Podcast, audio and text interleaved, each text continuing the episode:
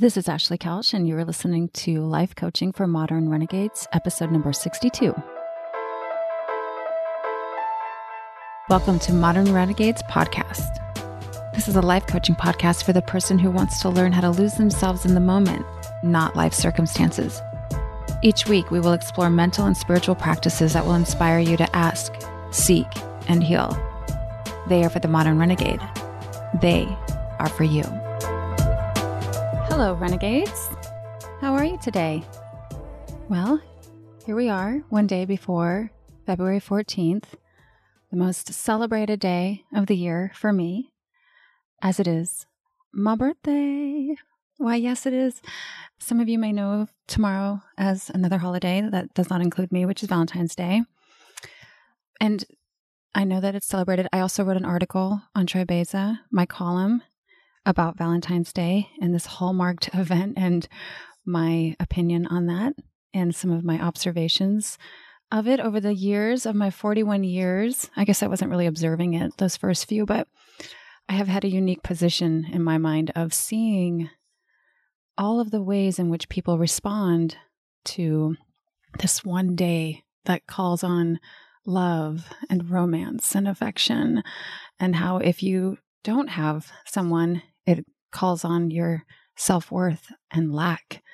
And if you do have someone, it puts in question what their love means, what you make it mean by what they give or don't give.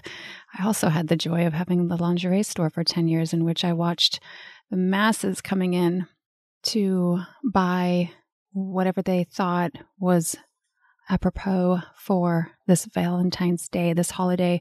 So you could imagine red lace, black lace. Do you have roses? Do you have chocolate? Can I get a gift exchange receipt?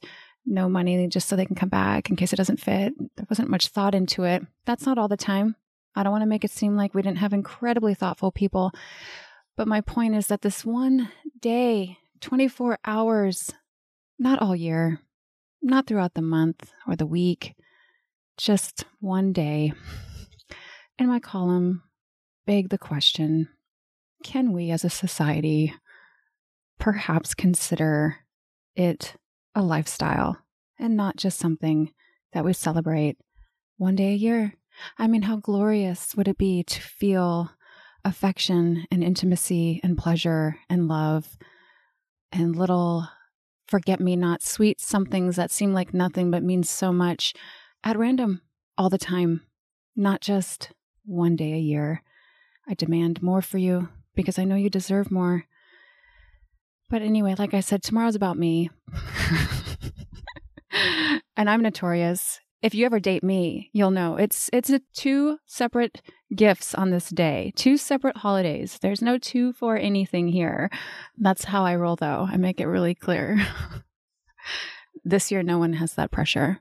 I am taking it upon myself to spoil me in all the ways. I will not have a pleasureless, unromantic day, I can assure you. I hardly have any of those anyway. Unlike most weeks when we come on here together, I am not going to coach today or tell a story. Well, scratch that. I am going to tell a story, but I'm going to read from a chapter in this book that I came across this year few months ago, I went to find a book, Women Who Run with Wolves. I'd had a psychedelic ceremonial evening the night before, and I felt very called to find this book that my mother had read. I remember it being on our coffee table and in her room growing up, and I was like, I have to, I have to read these words that she read, and I have to understand women.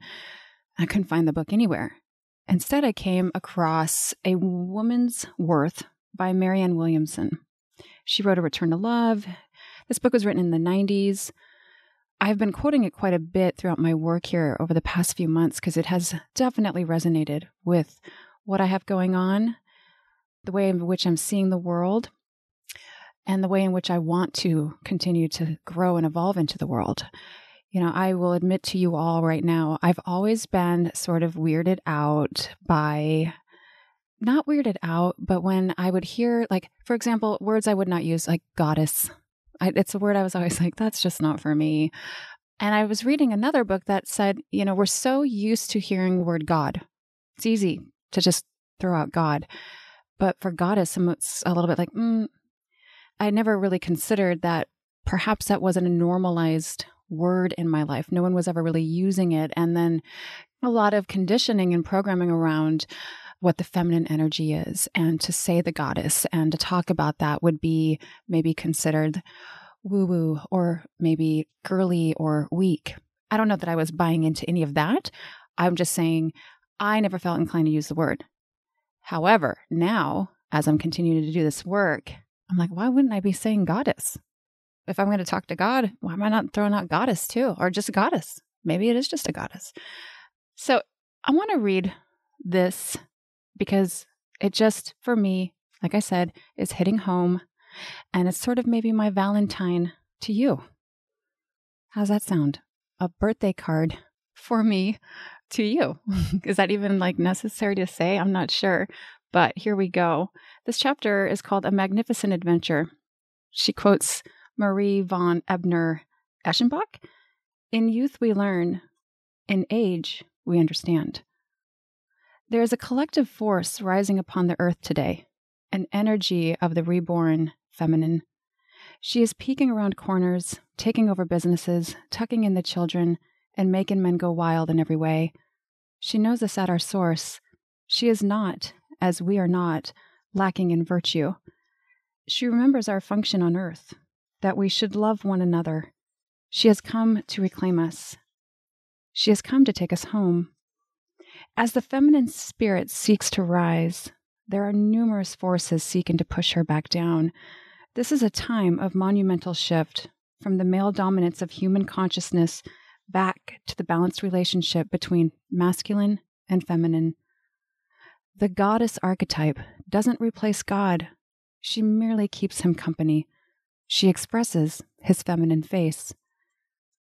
The resistance to this is stronger than most people know. The invalidation, the crucifixion of feminine power is one of the most emotionally violent and subversive forces at work today. Time after time, the goddess has been beaten, thwarted, shut down, emotionally, physically, politically, and socially, by men and women alike. Every time a woman is raped or beaten, every time a woman is attacked on the street or crucified in the press for no other reason than that she is a woman every time a strong woman is squeezed out of the workplace because her presence there is threatening to the old order. We are witnessing the skirmishes of a vast invisible war. The fate of every woman alive today, whether she likes it or not, is that the story of her life shall be played out against this panorama. Her relationships with everyone and everything, from her parents to her teachers, to her lovers to her children, to her friends, to her job, to her employers, to her employees, to her community, to her culture, have been, are, and will be affected by this gigantic conflagration. We have no choice as to whether or not this is happening. Our only choice is whether we shall open our eyes. When we remain ignorant of the forces swirling around us, we suffer the consequences of all unconsciousness remaining at the effect of forces over which we seem to have no control. Should we awaken to the truth of the moment, we can consciously usher in one of the most important human breakthroughs in history. We have the opportunity to forge a marriage between masculine and feminine more potent and more vibrant than any we have experienced on the earth for ages, more beautiful perhaps than any the earth has ever known. The story doesn't begin with grown women being massacred in the workplace or the press. It begins with innocent little girls who become convinced, for whatever reason, that the girl within them isn't good enough. From there, they turn into women who are always seeking to deny their femininity. From there, they attract others who will want to do the same. In order to dismantle the social disorder in which women are oppressed, we must begin where it all started a long, long time ago when we were very, very young.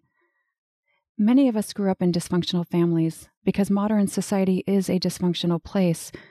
But the spiritual journey, the path of recovery and personal growth is a detoxification process in which we bring up and out the negative beliefs we have carried with us from the past and which now poison the present. We then learn to invoke the flame within us, which did not go out during our dark and difficult years. However confused we might have become, angels protected and shielded us. Our spirits did not die. There is an ever renewable natural strength within us that still exists and is accessible now, regardless of what mommy did or didn't do, how daddy loved us or ignored us, or whether we feel we've succeeded or failed at life so far. I call that innocent place within every woman the lost girl.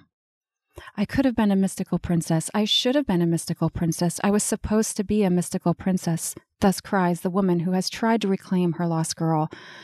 The lost girl is still within us, the girl who wasn't allowed to blossom, the girl whose natural childhood instincts were unnaturally capped at puberty, the girl who squelched in fear of the woman she would become. For years, we've lived damaged, cut off from true expression of who we are because we don't know who we are. We are numb to our own creative juices. No one held a space for our gorgeousness, and now we can't find it. As maidens, we were crushed. We were treated with suspicious looks at the very moment someone should have been turning up the applause. We don't know how to be women because we were taught it was not okay to be girls. Our most natural impulses were thwarted and distorted. We were like lava channeled into plastic molds. Recently, I met a woman in her early 20s who was deeply depressed. Looking at her, I saw myself 15, 20 years ago. I recognized every desperate feeling, every horrified thought. I asked her why she felt so sad. She told me she felt misunderstood by her father, who didn't want to pay for her therapy or for her move to another city. She said she was trying to make her way in the world but kept falling down. She couldn't stay with any career for very long. She felt fat, she felt inadequate, she felt embarrassed, and kept thinking that other people were laughing at her. The reality in this instance is that of an exquisitely beautiful young woman, as fat as the Pope is Jewish, and as lacking in brains as Susan Sontag. Here is a girl who doesn't know how to find her glory. But that's what our 20s are for, I told her. They are the time when the maiden turns into a woman, the princess becomes a queen, the child grows up. They are not the time to concentrate on our parents so much as they are the time to concentrate on ourselves and our own abilities. Her father's money came with a very high price tag, as it usually does. What she wanted in a protector was not to be found in Daddy, but in God. The peace and security she was looking for could be found only within herself through a search for a higher, more noble life and an embrace of the glory within her. I told her that a career grows out of who we are. Who we are doesn't grow out of a career. Her goal must not to be find a job, but to become a magnificent woman. That is the mystical calling of every woman's heart, and it is our core task as we grow up.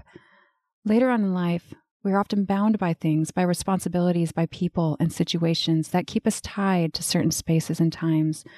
But as a young woman, we must fly away free, away from mommy and daddy, away from dense conventions of the world, away from childhood, and into the arms of the goddess who awaits her. A hysterical depression can then become a magnificent adventure. When I myself was about her age, I worked for a man who was and still is a master at Logos. His intelligence is staggering. At the time I knew him, I was a maiden, a young woman like my friend, whose thoughts were scattered like wind through a half built house. I knew many things that I could not yet articulate. I felt different from others, unable to play the parts assigned to me by the world in which I lived. As for the man, I knew he couldn't truly see me, but still, I felt that one day my life would turn out fine, and I knew he would be surprised when it did. Everything he spoke of was factual. Everything could be measured and provided by the scientific mind.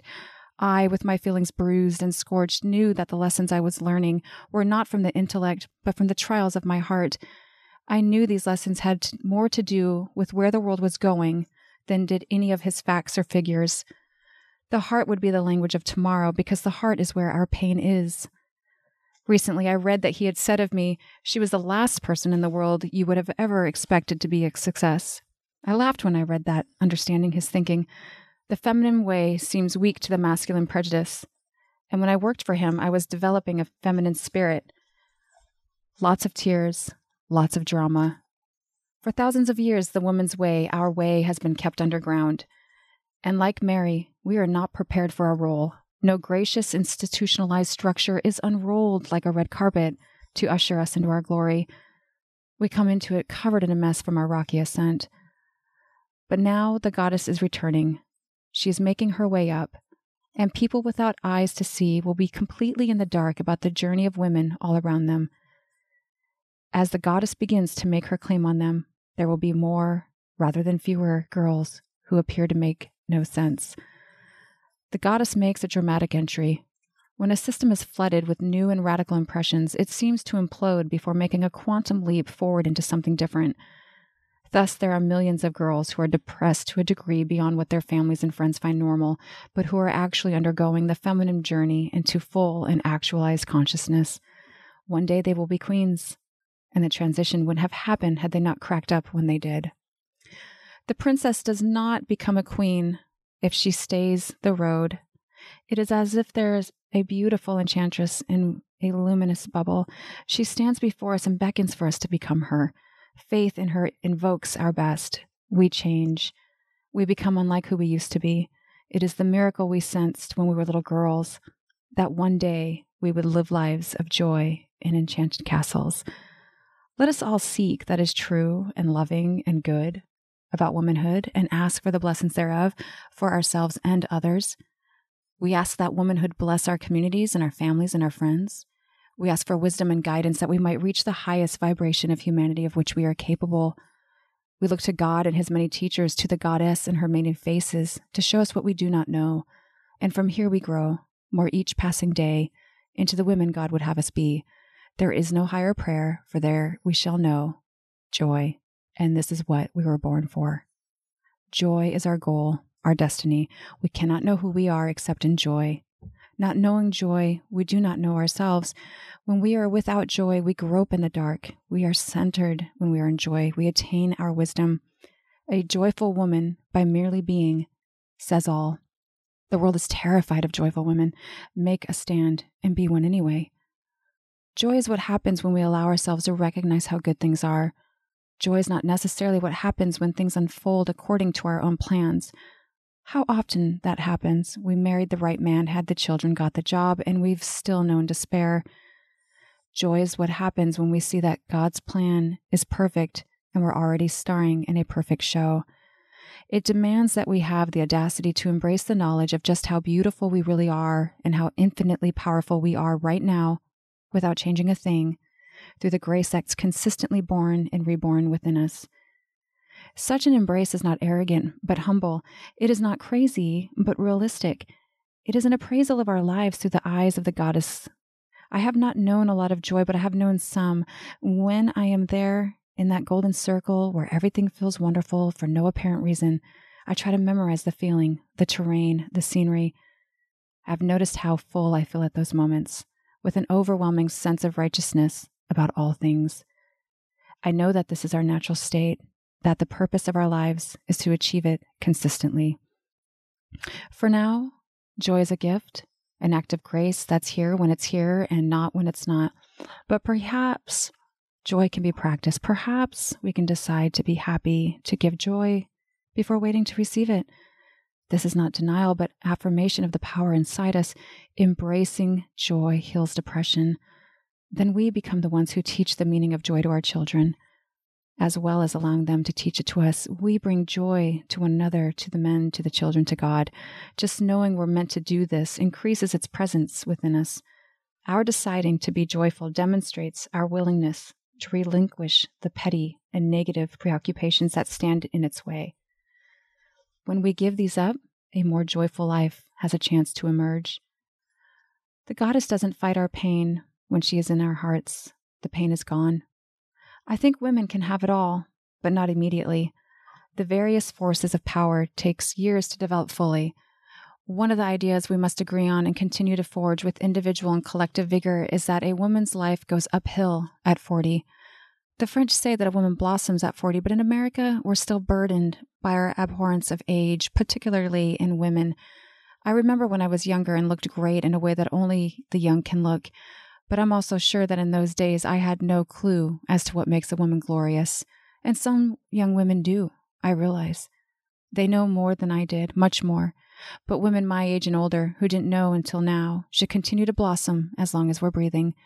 For me, and for many other women 40 and over, the pieces of the puzzle have only just begun to fit together. What mature women want is this the lightheartedness of our youth with the added depth of our suffering over the past few years has given us. Through the grace of the goddess, it is within our grasp to have both. Genuine spiritual experience transforms our suffering into something beautiful and lifts the heavy burdens from our hearts. The older we get, the lighter we become. It takes effort to move in this direction because it is counter to the ways of the world, but running counter to the ways of the world is the purpose of our lives. The enlightened system isn't set up so that we work hard, finally find joy, experience it for a relatively short time, and then grow old and die. Unless we strive for an expanded, more compassionate vision of age and aging, the achievements we seek here are at best cruel mockeries of our pain filled efforts. Let us imagine a woman's life improving as she ages. Age doesn't have to be bad, it could, in fact, be magnificent if we take our spiritual lives more seriously. Throughout our 20s and 30s, we care so much about what the Joneses think, even if we think we don't. These two decades are the time when we're most tempted to try to live for others. Around 40, it occurs to us that the Joneses are either going to like us or they're not, that the Joneses have holes in their socks too, thank you, and that we have less control over what other people think than we ever imagined. And other people shouldn't have so much control over what we think either. There's too much you should and you should not told women these days. Whether a woman takes hormones, wants to have a facelift, wants to admit her age, or wants to talk about menopause is nobody's business but her own. There's privacy in a woman's heart that should never be violated, and certainly not in the name of feminism. We are doing the best we can. Whatever we come up with on our journey to expanded consciousness, let us have and let us be. What's going on inside us matters. Everything else is cosmetic and should be treated as such. Once we remember we're cosmic queens, these issues won't arise. That's the only solution to all our shallow traumas. We can stop trying so hard to win the love and power and influence in the world because on some days we'll have those things and on others we won't. But if we look to them for sustenance, we will find despair, and growing more desperate, we will grow old. Age appalls us because maturity appalls us. Our 30s are the time to get serious about being an adult, taking responsibility for our communities and our families. Our 40s become the time for getting good at those things, for achieving some mastery. In our 50s, we should be able to shine. People in their 50s are like full bodied wine. In our 60s and 70s, we could, in addition to shining, start teaching others, those coming up after us, how to do what we have done. This, Renegades, is what I want to leave you with today. I hope you let it sink in. I hope some of you want to listen to it over and over. I hope many more of you will want to read this wonderful, wonderful book from Marianne Williamson. It is truly such a great piece of education for me and where I am in this time in my life. And I think it could speak to anyone who's tuning in to listen to this. But if it's only this that you get from it today, then then my work is done. I hope you have a beautiful weekend. I hope it is filled with a lot of love and romance. And I hope that you take that experience and you roll it into the week. All right, until next week, think and stay sexy. Hey, Renegades, if you are finding the tools and concepts I'm sharing each week about your brain on dating, you won't want to miss out on working with me one on one. I've just launched my program, Wake Up Before Another Breakup, and in just eight weeks, you won't question if you can trust yourself to date or why you can't find the one. Head on over to modernrenegades.com forward slash programs to learn more about it and how you can work with me. Let's learn how to lose ourselves in the moment, not the man.